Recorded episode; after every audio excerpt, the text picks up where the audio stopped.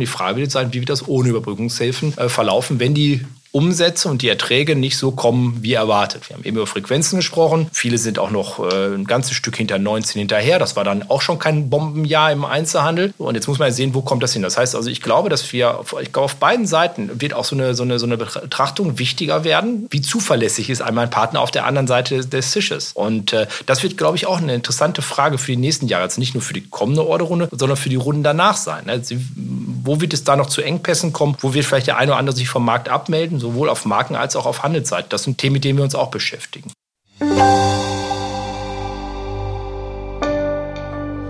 Willkommen zum TV-Podcast. Diese Woche begrüßen wir Brax Geschäftsführer Marc Freiberg im Studio.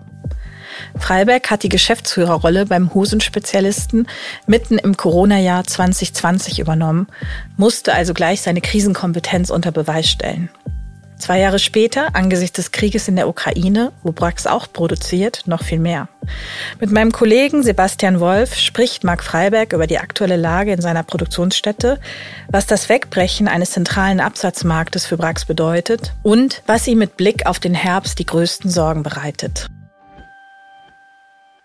Hallo und herzlich willkommen zu einer neuen Folge des TV Podcasts. Mein Name ist Sebastian Wolf. Heute begrüßen wir Brax Geschäftsführer Marc Freiberg hier in unserem Podcaststudio in Frankfurt. Hallo Herr Freiberg, schön, dass Sie den Weg von Herford über den Main gefunden haben. Ja, einen schönen guten Morgen. Herr Freiberg, vor etwa zwei Jahren sind Sie Ihre Stelle als Geschäftsführer bei Brax angetreten, damit inmitten der Corona-Pandemie. Wie viel Spaß hat Ihnen Ihre Amtszeit bisher bereitet und wie viele Nerven hat sie Sie gekostet? Ach, ich glaube, im Grunde ist es ja zwei Jahre her und äh, Spaß hat mir eigentlich die gesamte Zeit gemacht. Mal mehr und mal weniger Spaß natürlich. Aber es ist ja so, Herr Wolf, ich war ja vorher schon 30 Jahre in diesem Unternehmen. Und, und wenn dann dieses Angebot kommt, dass Sie nochmal in die nächste Stufe eintreten können auf der, ich sag mal, auf der Karriereleiter, dann sagen Sie da erstmal ja grundsätzlich nicht nein. Natürlich habe ich auch eine Nacht drüber nachgedacht, weil das war tatsächlich richtigerweise, wie Sie sagten, es war ja mitten in der Corona-Pandemie. Und gerade die Anfänge, die waren nicht gerade vergnügungssteuerpflichtig. Ich will es mal so ausdrücken. Und äh, die ersten Monate, die waren eine echte Standortbestimmung für mich persönlich, aber vor allem auch für das Unternehmen. Ne? Wir kannten ja keine Krise vorher. Und von daher mussten wir erstmal Krise lernen in der Zeit. Das ist uns dann äh, erstaunlicherweise recht gut gelungen und auch recht schnell gelungen. Und das hat dann letztendlich ein, äh, ja, so einen Transformationsprozess in unserem Unternehmen ausgelöst, von dem wir, glaube ich, heute sehr stark profitieren. Also alles in allem macht, hat mir das damals Spaß gemacht und macht mir heute Spaß. Sind Sie denn jetzt immer noch eigentlich in der Rolle des Krisenmanagers, Herr Freiberg, oder können Sie jetzt auch etwas von den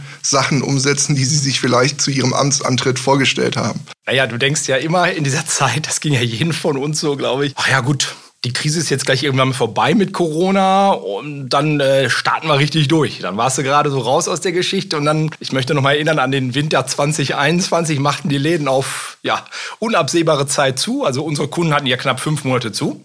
Da warst du dann plötzlich wieder Krisenmanager, wolltest gerade eigentlich wieder Zukunftsthemen angehen und sagen, okay, komm, wie kommen wir jetzt aus der Kurve äh, nach, diesem, nach dem Jahr 2020? Und dann musstest du erstmal wieder die ganzen Lieferketten in den Griff kriegen, musst erstmal sehen, wo lagere ich die Ware ein, wie kann ich die Kunden unterstützen, die brauchen jetzt von uns die Ware nicht, wie kann ich einen Restart organisieren im Mai 2021? Das hat dann wiederum erstaunlicherweise ganz gut funktioniert, äh, der Restart für uns und so war das ganze letzte Jahr ganz gut. Aber ich glaube, das Unternehmen äh, Leineweber, ähm, das war schon immer, ähm, glaube ich, so aufgestellt, festgestellt, dass wir auch in schwierigen Zeiten immer stark nach vorne geguckt haben. Nichtsdestotrotz verfahren wir natürlich in Krisenzeiten immer nach so einem Pilotenmotto. Das heißt, first fly the aircraft. Also egal was ist, du musst erstmal den Vogel in der Luft behalten. Und ich glaube, das haben wir ganz gut gemacht. Am Anfang der Krise vielleicht nicht so gut. Nach hinten wurden wir da deutlich besser. Und äh, trotzdem glaube ich, dass äh, wir unsere Zukunftsvision für das Unternehmen schon in Teilbereichen äh, sehr gut umsetzen konnten. Würden Sie sagen, dass diese Zeit mit Ihnen auch persönlich was gemacht hat, Herr Freiberg? Ja, auf jeden Fall. Denn äh, in den drei Jahrzehnten davor, da schien ja häufig die Sonne, äh, auch für unser Unternehmen. So eine Krise und, und, und so, mit so einem wahnsinnigen Umsatzrückgang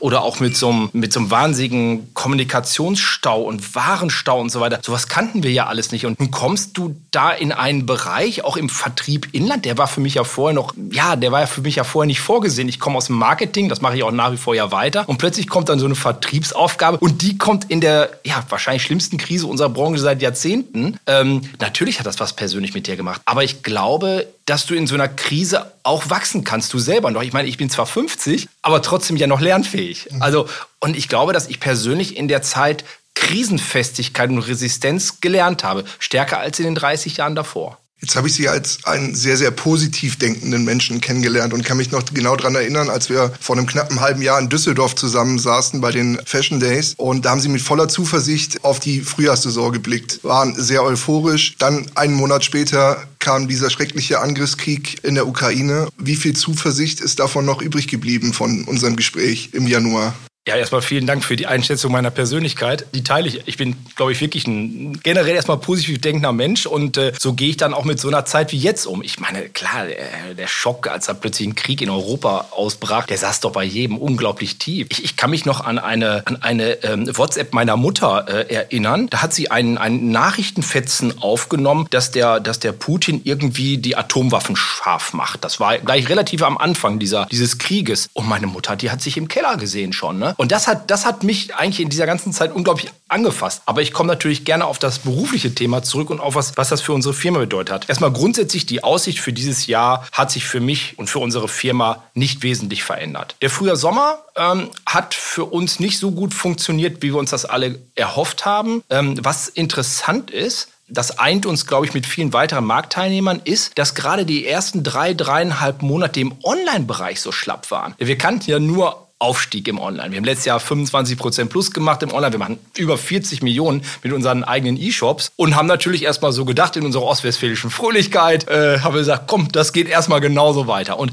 wie viele andere Marktteilnehmer auch, auch große Marktplätze, war ja gerade so mit Beginn der, des Krieges, war ja plötzlich auch online relativ zurückhaltend. Also wir haben zwar immer noch über dem Vorjahr gelegen, so mit den Umsätzen, aber von unseren Plänen waren wir weit entfernt. Das war für mich so ein Indikator. Gleichzeitig, und das gehört auch zur Wahrheit dazu, wir auch nicht so geliefert, wie wir uns das erträumt hätten. Das, was uns im letzten Herbst, Winter ja sehr stark gemacht hat, für Brax jetzt, war ja eine sehr gute Auslieferquote. Und jetzt muss man erkennen, durch verschiedene Dinge, die nicht nur Ukraine sind, in der Lieferkette, hat es dazu geführt, dass wir eigentlich vom Start in die Saison weg immer weniger Ware auf den Flächen hatten, als wir uns das erhofft hatten. Und wir sind auch heute noch im Lieferstau. Also das heißt auch gerade so, so Termine aus dem, aus dem April, das ist dann bei uns Hochsommerware, Bermudas bei den Männern, Shirts und so weiter. Auch da sind wir noch ein bisschen im Lieferrückstand aktuell. Und der Frühlingsverlauf, rein meteorologisch gesehen, äh, hätte uns ja schon ganz gute Umsätze in diesem Segment bescheren können. Wir hatten es einfach nicht. Ne? Und äh, das ist sicherlich auch nicht gut und darauf sind wir auch nicht gerade besonders stolz. Aber wir arbeiten fieberhaft daran, dass das eben zum Herbst dann auch wieder deutlich besser wird. Ne? Das ist auch im Übrigen nicht immer ein Kapazitätenproblem. Viele reden immer nur so von den Kapazitäten und auch von den, von den ähm, Logistikketten. Es hat auch ganz viel mit Rohware zu tun. Und wenn der ein, zwei Rohwarenanbieter, also ich rede jetzt von Oberstoff, da vielleicht ausfallen oder nicht so liefern, auch in der Qualität, wie du das für Brax richtig hältst, dann hast du da relativ schnell ein Problem. Wir holen da zwar jeden Tag jetzt auf, aber wir laufen natürlich so ein bisschen den, den Umsätzen ähm, hinterher. In der DOB vielleicht noch ein bisschen stärker als in der HK. Aber summa summarum äh, ist meine positive Aussicht für dieses Jahr geblieben. Jetzt sind Sie aber ja auch unmittelbar betroffen gewesen von dieser Krise, weil äh, Sie haben ja, glaube ich, auch eine Produktionsstätte in der Ukraine. Können Sie uns da vielleicht kurz mitnehmen, Herr Freiberg, wie Sie da die Lage vor Ort einschätzen und wie sich das für Ihr Unternehmen ausgewirkt hat? Ja, sehr gerne. Man muss dabei erstmal bedenken, es gibt ja zwei Seiten der Medaille. Erstmal sind Russland und die Ukraine Absatzmärkte auch für uns. Bevor ich gleich zum Beschaffungsbereich zurückkomme, muss man das ja auch mal sehen. Wir machen hier signifikante Umsätze in, in, in Russland zum Beispiel, in der Ukraine im Übrigen auch. Und der Wolf, Sie kennen das ja, wenn Sie bei uns in die Halle 29 kommen, in unseren riesen Saal da, da haben wir doch oben so eine Empore. Und auf der Empore machen wir ja drei, vier Wochen lang ja nur dieses, dieses Geschäft. Da wickeln wir die ganzen Vorderaufträge für, diesen, für diese Marktsegmente dort ähm, ab. Und äh, jetzt muss man sich mal in die Situation auch der Kollegen so ein bisschen reinversetzen. Die haben da Vollgas gegeben, äh, letztes Jahr ja im Sommer, um den jetzigen Sommer sozusagen zu verkaufen, haben das mit trotz Corona und trotz der ganzen anderen Störgeräusche super gemacht. Wir hatten einen Top-Reinverkauf. Dann kommt so ein Krieg plötzlich. Jetzt weißt du, okay, so ganz viel wirst du nicht mehr liefern. Jetzt muss man dazu sagen, wir hatten ja die Menge schon ausgeliefert. Unsere Hauptliefermonate sind ja Januar, Februar. Da kleckert noch ein bisschen was nach. Also das, das ist so auf der Absatzseite für den frühen Sommer jetzt kein Thema gewesen. Aber was ist die Aussicht dann auf die nächsten Saisons? Ne? Das ging ja dann auch durch die, durch die ganzen Medien. Wie verhältst du dich denn da jetzt? Du hast da jetzt die Teile in den Büchern stehen. Was machst du da jetzt für den Herbst, äh, Winter mit? Ne? Wir haben da letztendlich für uns eine Lösung gefunden. Keiner weiß, ob sie richtig ist. Wir haben einen Teil storniert, die werden wir nicht liefern. Und einen anderen Teil hängen wir uns sozusagen ans Lager und, und gehen davon aus, dass der eine oder andere äh, seine Läden wieder aufmacht, äh, insbesondere der Ukraine. Da gibt es nämlich auch schon erste Tendenzen dazu. Also auch in der Ukraine öffnen ja schon wieder Geschäfte. Also das ist ja nicht so, ähm, also ich sag mal so, ähm, du siehst ja erstmal die Nachrichten so in der Tagesschau oder im Heute-Journal oder wo auch immer sie Nachrichten konsumieren, also per Bild meine ich. Sondern hast du ja erstmal den Eindruck, dass ja letztendlich ja alles zerstört ist. Aber das ist natürlich auch der Kriegsschauplatz. Es gibt ja auch Schauplätze, die sind ja nicht so stark äh, von dem Krieg betroffen. Emotional ist natürlich jeder Bereich betroffen. Das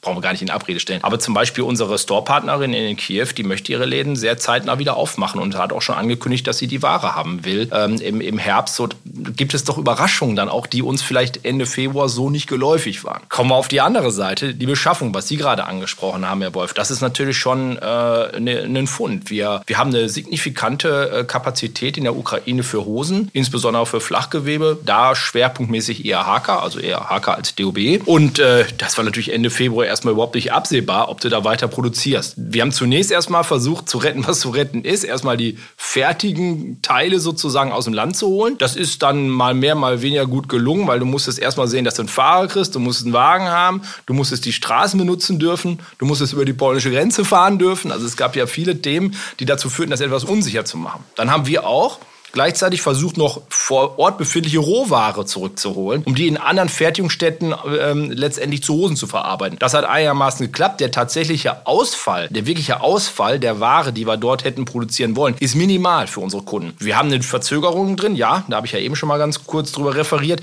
Die Verzögerung haben wir, aber in der Summe war das nicht dramatisch. Jetzt ist die Fragestellung natürlich, was machst du im Herbst? Wir haben eine, eine signifikante Kapazität im, im, im unteren Millionenbereich in der Ukraine. Das ist für uns schon was. Und und äh, muss dir natürlich jetzt die Frage stellen, wie fange ich das Ganze auf? Erstmal, das ist, glaube ich, auch wichtig, die arbeiten im Moment in der Ukraine. Wir arbeiten nur nicht mit voller Kapazität. Die arbeiten, die, die, die, die Frauen. Das Werk ist ja nicht im unmittelbaren Kriegszentrum, sondern die Frauen und, und, und ja, ein paar Männer auch, die dort arbeiten, die kommen zur Arbeit. Nicht alle, weil es ist dort üblich, dass sie ihre Mitarbeiterinnen und Mitarbeiter mit dem Bus zur Arbeit fahren. Unsere Busse waren dann plötzlich erstmal weg. Wir hatten nur noch einen, weil die anderen waren konfisziert vom Militär. Und äh, ja, dann haben wir äh, halt die Kapazität äh, wieder so auf ein gutes Drittel gebracht. Und wir rechnen jetzt damit, dass wir auch mindestens mit dem Drittel, wenn nicht mit ein bisschen mehr zum Herbst, Herbst rechnen können, fangen aber die restlichen ähm, wegfallende Kapazität sozusagen auf durch andere Betriebsstätten.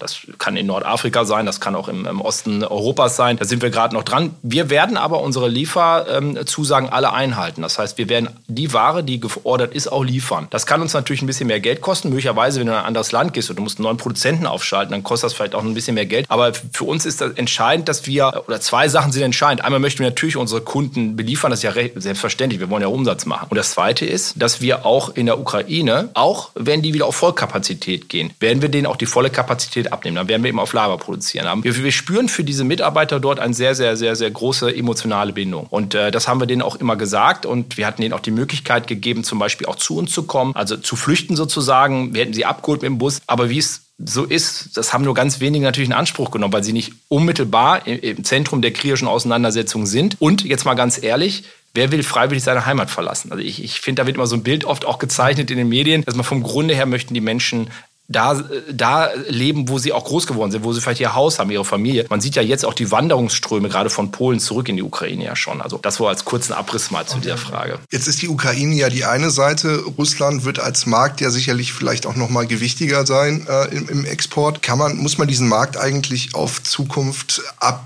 schreiben oder gibt es da die Hoffnung, dass dieses Geschäft irgendwann nochmal wieder zustande kommt? Weil jetzt mal abgesehen von den ganzen logistischen Schwierigkeiten und äh, Embargos, die da herrschen, ist es ja sicherlich auch politisch sehr brisant, wie man gerade zu Anfang des Krieges erlebt hat, dass alle Firmen auf dem Prüfstand stand, standen, die noch mit, mit Russland Geschäfte gemacht haben. Ja gut, ähm, ich bin rechtlich und politisch bei diesem Thema nicht ganz sattelfest. Ich habe da aber eine Meinung zu. Also im Grunde ist es erstmal so, ähm, es gibt eine politische Seite in Russland und es gibt aber auch die Seite der Bevölkerung. Es gibt dort eine große Anzahl von Menschen, die vielleicht mit diesem Krieg und der politischen, ähm, der politischen äh, Situation gar nicht so happy sind. Und ich finde eben, dass, dass, dass wir oft dazu neigen, alles in einen Topf zu schmeißen. Alle Russen sind jetzt hier erstmal grundsätzlich verdächtig oder was auch immer. Und da würde ich mich wirklich von distanzieren wollen, weil ich glaube, es gibt dort ganz normale Menschen, die ganz normal leben möchten und äh, die vielleicht auch irgendwann Mode konsumieren äh, äh wollen. Und äh, ich glaube, das sollte man sehr differenziert sehen. Das ist ja mir zu einfach jetzt zu sagen, auf Sicht, auf Jahressicht vielleicht sogar mehrere Jahre kann man Russland nicht mehr bedienen. Natürlich haben wir diesen Markt jetzt aktuell für uns nicht geplant. Das wäre ja merkwürdig angesichts der Situation, die wir draußen haben. Aber dieses niemals nie und so weiter, was man ja auch interessanterweise politisch hört, finde ich ein bisschen kurzsichtig. Jetzt haben Sie eben Ihre Kollegen aus dem Exportbereich schon angesprochen. Wie geht man jetzt mit, mit den Leuten eigentlich um? Wie kann man, äh, ja, sage ich mal, äh, da die Arbeit sichern? Wie kann man die Leute auch weiter motivieren? Äh, weil das ist ja für die nach der Corona-Zeit, haben Sie ja eben angesprochen, der nächste große Tiefschlag.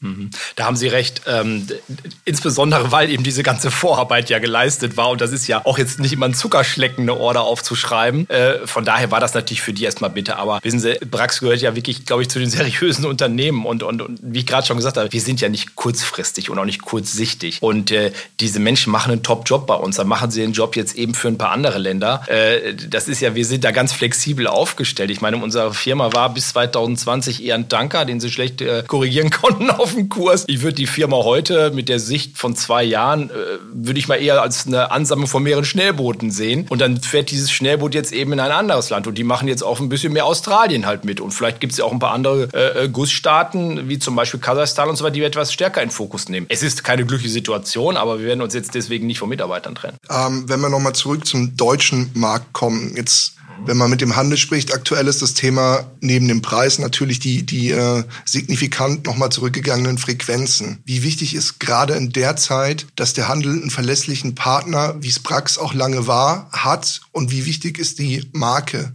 Brax? Na, sind ja, die Frage besteht ja aus mehreren Komponenten sozusagen. Also einmal ist der Frequenzrückgang, den Sie ja auch häufig ja vermelden, die wir auch aus anderen Panels kennen, den wir auch aus eigenen Zählungen, aus unserem eigenen Einzelnen kennen. Die Frequenz bleibt ja auf dramatischem Niveau. Das muss man ehrlicherweise sagen. Wir haben einen Strukturwandel erlebt in den letzten Jahren, der natürlich nochmal richtig Fahrt aufgenommen hat durch Corona. Das, das gibt es auch nicht wegzudiskutieren. Gerade eine, eine Kundschaft, die sich vorher, glaube ich, ganz strikt äh, an den stationären Einzelhandel mit seinen oder ihren Wünschen gerichtet hat. Das war 60-Plus-Generation, die waren ja plötzlich in 21 2020 waren es ja genau die, die sozusagen die Seite gewechselt äh, haben und Richtung Online gedriftet sind. Die zurückzubekommen wird nicht einfach sein.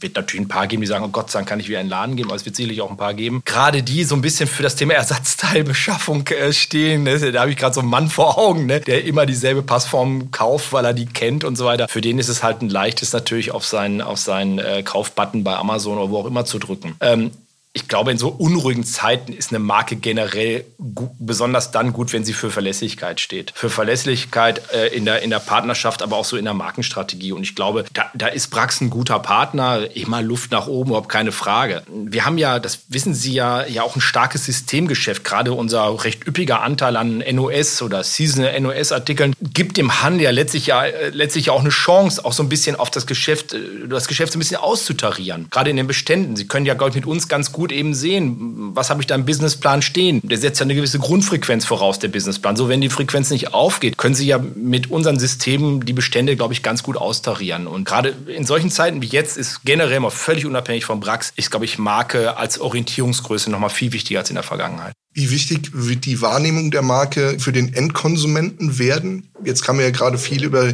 die Verlässlichkeit für den Handel gesprochen, aber im Endeffekt wird es ja auch darum gehen, Stichwort höhere Bonds, eine begehrliche Marke für den Endverbraucher darzustellen. Sie hatten ja eben gesagt, konnten Sie von Ihren Zukunftsvisionen schon was umsetzen. Und das ist ja eine Vision oder ein Ziel, eine Aufgabe, die wir schon vor Corona hatten, ist ja letztendlich von einer Marke, die für eine gute, stetige, äh, gut passende Hose, auch so im Versorgerdenken sozusagen, hin zu einer Begehrlichkeitsmarke zu werden. Das ist ja nichts, was jetzt passiert ist in den letzten Monaten. Das ist ja ein Weg, auf den wir uns vor vielen Jahren schon gemacht haben, der jetzt natürlich auch mit unseren beiden Testimonials, mit Basti und Anna natürlich nochmal richtig richtig Kraft bekommen hat. Ich bin mir relativ sicher, dass das alleine nur aus einer Qualität heraus äh, werden sie keine Begehrlichkeit entwickeln. Ich glaube, sie müssen so ein bisschen eine Story dazu erfinden. Sie müssen sich so ein ganz bisschen, äh, auch wenn das Wort etwas überhöht wirkt, ein ganz bisschen Richtung Lifestyle ähm, äh, entwickeln, damit sie eben begehrlich werden oder begehrlich sind eben für ihre Kundinnen und Kunden. Also natürlich gibt es einen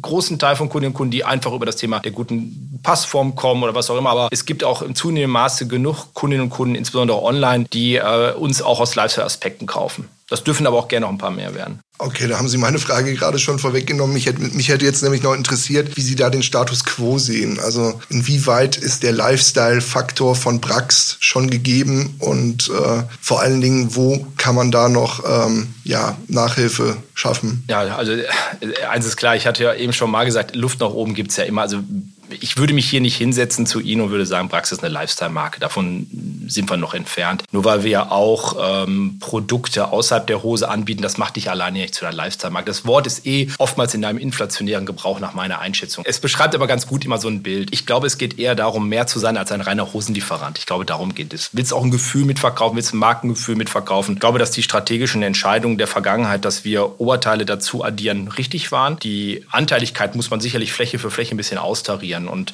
ich merke ja, wissen Sie, Herr Wolf, ich merke ja gerade insbesondere in dem eigenen Retail, auch da vor allem im stationären Bereich, dass uns heute andere Kundinnen und Kunden kaufen als vielleicht noch vor fünf bis sieben Jahren. Bei denen sind wir offensichtlich auch im Mindset schon angekommen. Ich rede jetzt von Kundinnen, die eben keine sechs vielleicht vorne stehen haben, sondern die drunter sind. Ein Kunde vielleicht wie ich, ich weiß nicht, ich bin irgendwie 50 oder so, die, das sind ja Kundinnen, die wir haben ja oft ja nicht erreicht. Und, und wir sind auch einen Schritt in der HK, vielleicht sogar noch einen Schritt weiter als in der DOB. DOB ist ein kompetitiverer Markt als die HK. In der HK gibt es deutlich weniger Marken. Da kannst du eher, glaube glaube ich, ähm, äh, sich auf so einen Weg machen. Das ist in der DOB immer ein bisschen schwierig, aber diese Herausforderungen nehmen wir gerne an. Aber überhaupt gar keine Frage. Das ist, da, da ist noch Luft nach oben. Ich bin aber auch der Überzeugung, das zeigen mir auch so viel Gespräche mit den Einzelhändlern, dass die Entscheidung, die Hosenflächen aufzubrechen durch gute Looks, jetzt nicht durch Vermassung von Oberteilen, die wir mit da draufschmeißen, sondern wirklich durch gute Looks, die so einen guten Hinweis geben, wie könnte eigentlich diese Hose gut getragen werden, dass das, eine, dass das auch ein Weg für die Zukunft sein wird, auch für den Einzelnen, auch mal losgelöst jetzt von Brax gesehen. Also das zeigen doch die Gespräche der letzten Monate insbesondere. Wem Wem gegenüber muss man da beratungsintensiver sein,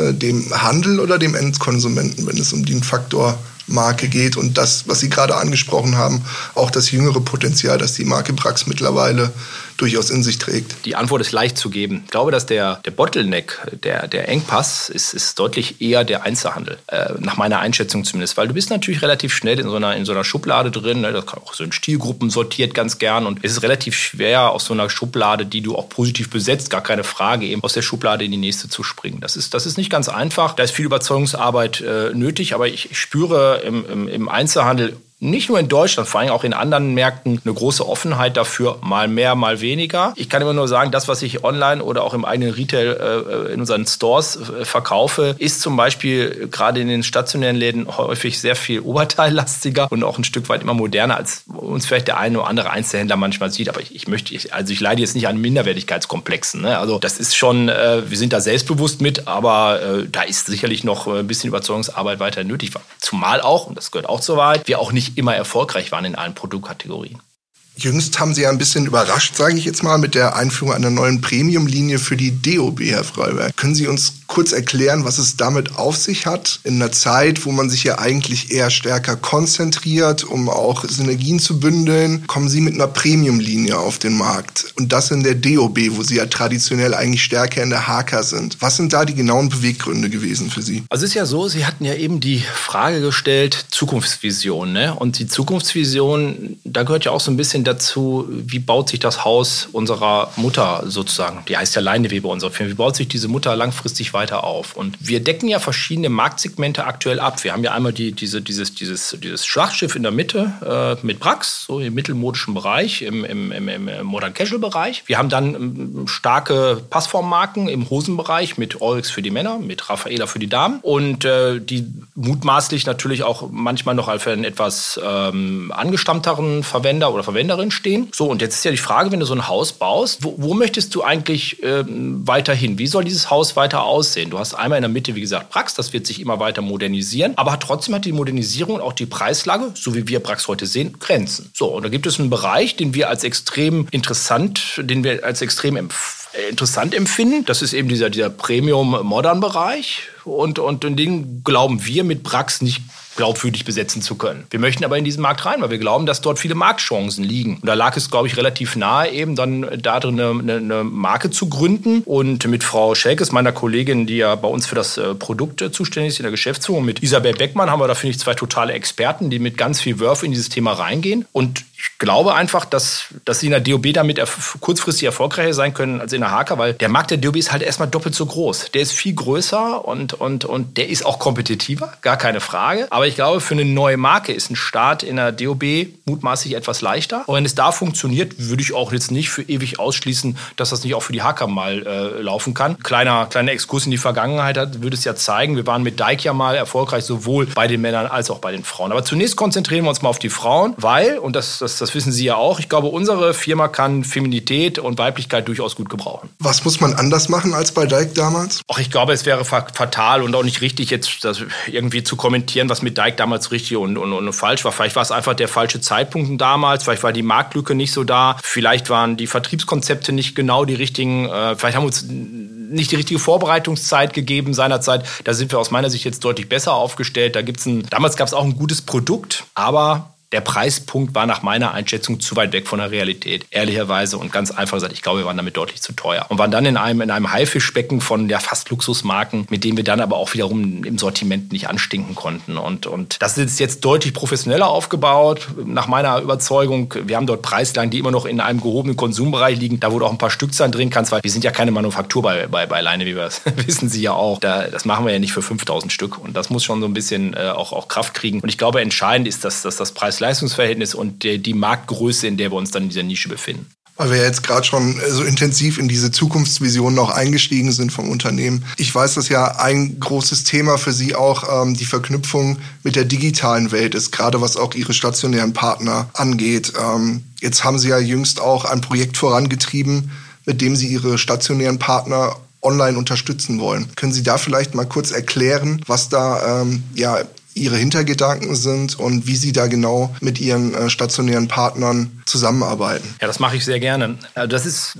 jetzt auch kein neues Projekt, ehrlicherweise. Den, E-Commerce B2B, wie wir ihn liebevoll nennen, äh, hört sich ja so ein bisschen kryptisch an, aber letztendlich es beschreibt es das, Herr Wolf, was Sie gerade sagten. Es geht ja letztendlich darum, dass wir der Überzeugung sind, dass dieser Strukturwandel, von dem ich eben schon mal gesprochen habe, auch ein Stück weit weitergehen wird.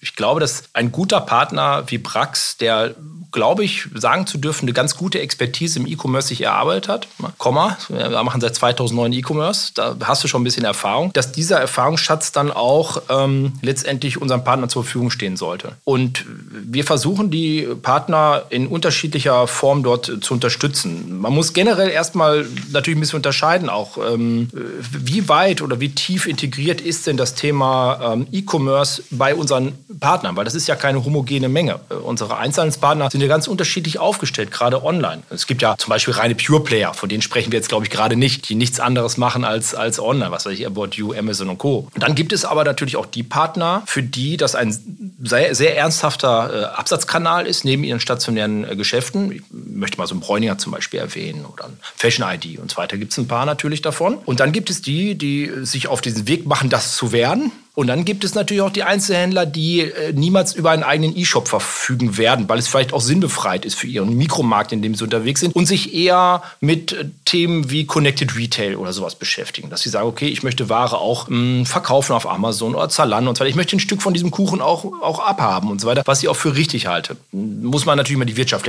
so ein bisschen im Auge behalten, was funktioniert, was nicht. Und in dieser unterschiedlichen Tiefe haben wir auch unterschiedliche Angebote für unsere Kunden. Ja, bei den großen Kunden, die ich eben genannt habe, da machen wir äh, mit einem eigenen B2B-Bereich. Äh, das sind aktuell bei uns äh, vier Personen. Da machen wir zum Beispiel das Shop-Merchandising auch. Da räumen wir den Shop ein und aus. Also jetzt virtuell meine ich. Ne? Wir machen auch äh, das ganze Marketing mit denen zusammen. Wir stellen individuelle Newsletter. Wir machen, ähm, wie gesagt, das Merchandising und vor allen Dingen stellen wir natürlich auch den gesamten Content bereit. Also da, da musst du auch schon ein bisschen ein paar Leute für haben, die das dann machen. Das reicht dann nicht, dass du ein schönes Chart machst und sagst, oh, ihr macht jetzt 360 Grad Omnichannel, wir sind die Größten, sondern du musst natürlich auch ein bisschen Manpower dahinter haben, die das Ganze dann auch machen und auch so eine gewisse Wadenbissigkeit dann auch an den Tag legen, mit dem Kunden auch immer wieder in Kontakt zu gehen, gemeinsame Vermarktungspakete zu, zu schaffen, Newsletter-Marketing zu machen oder jetzt ganz neu machen wir Social Parts-Kampagnen auch mit unseren Kunden, die also eher so über das Thema Social Media kommen. Also wir sind da recht facettenreich unterwegs. Du kannst dich mit uns ganz unterschiedlich verknüpfen, je nachdem. Wir sind, wie gesagt, von Marktplatzanbindung bis zur Content-Bereitstellung gibt es eine Menge an, an, an Themen. Das kann absatzgetrieben sein, das kann auch markengetrieben sein, das kann auch produktgetrieben sein. Ich glaube, dass wir da ganz gut aufgestellt sind und unsere Kunden, kann ich Ihnen sagen, gutieren das auch sehr.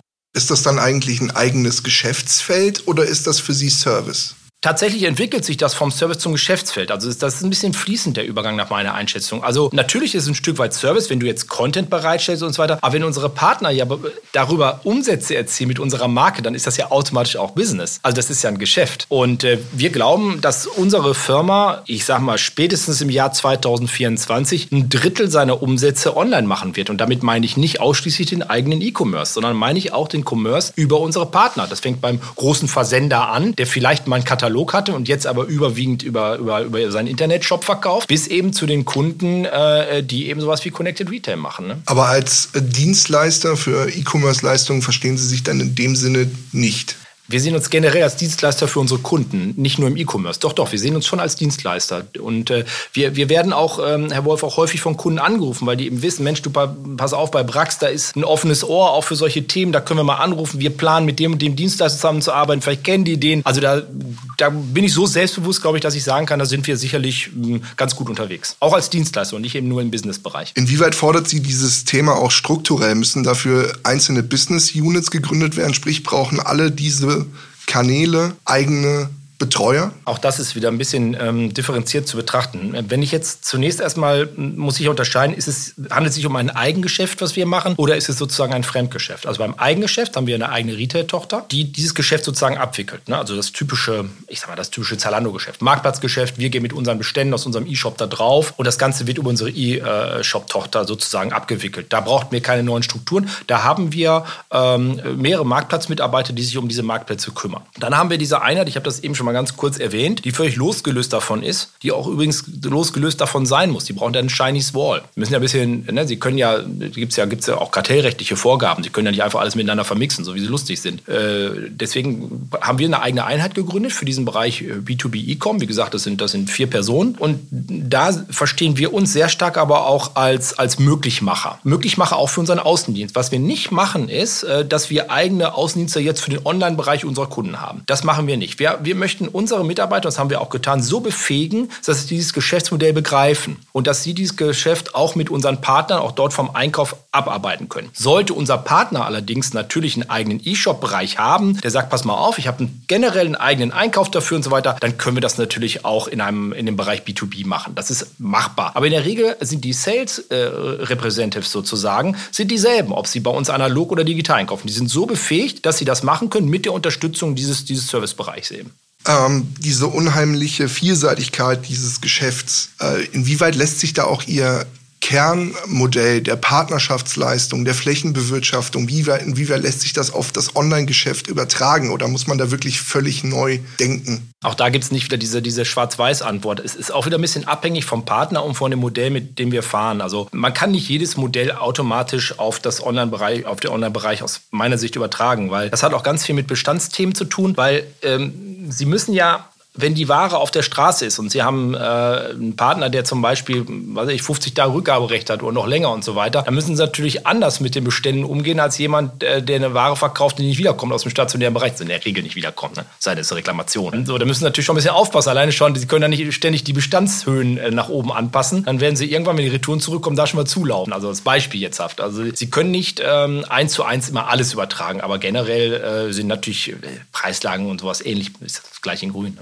Muss man jetzt angesichts dieser Preissensibilität, die ja äh, vorherrscht, da auch nochmal genauer drauf schauen, wie sauber die Distribution dann online verläuft, um da nicht Unbehagen auf Seiten des stationären Handels hervorzurufen? Ja, ich glaube, jede Marke ist natürlich ähm, angehalten, natürlich zu schauen, dass, dass das, was draußen im Netz passiert, äh, dass man das gut erstmal sich grundsätzlich anschaut und transparent macht. Aber die äh, von Ihnen angesprochenen Themen sind natürlich teilweise äh, erstmal kurzfristig nicht zu verändern. Also natürlich beobachten wir auch, dass, dass, dass Produkte von uns auf Marktplätzen ja teilweise auch in einem, einem gewissen Preiswettbewerb unterliegen. Da sind sie durch die Volltransparenz, die sie manchmal national oder sogar international haben, natürlich auch erstmal in dieser Klammer drin. Wir möchten aber unseren Kunden ihren Vertriebskanal nicht vorschreiben. Das dürfen wir nicht und das können wir auch nicht. Und wir wollen das auch nicht. Und ich glaube, am Ende muss unser Kunde sehen, dass er mit uns Geld verdient. Und das wird vieles von alleine aus meiner Sicht normalisieren. Wenn wir zum Abschluss unseres Gesprächs vielleicht nochmal auf die Herausforderungen der kommenden Wochen eingehen äh, würden. Wie blicken Sie jetzt auf die Gespräche, die jetzt im Juni, Juli, August stattfinden mit Ihren Partnern? Was wird da die Gespräche dominieren, glauben Sie? Ist es der Preis oder ist es nach wie vor die Warenverfügbarkeit? Dann fange ich vielleicht mit der Antwort zur letzten Frage sozusagen an. Also ganz klar wird es die Lieferfähigkeit sein. Also dieses Preisthema, ich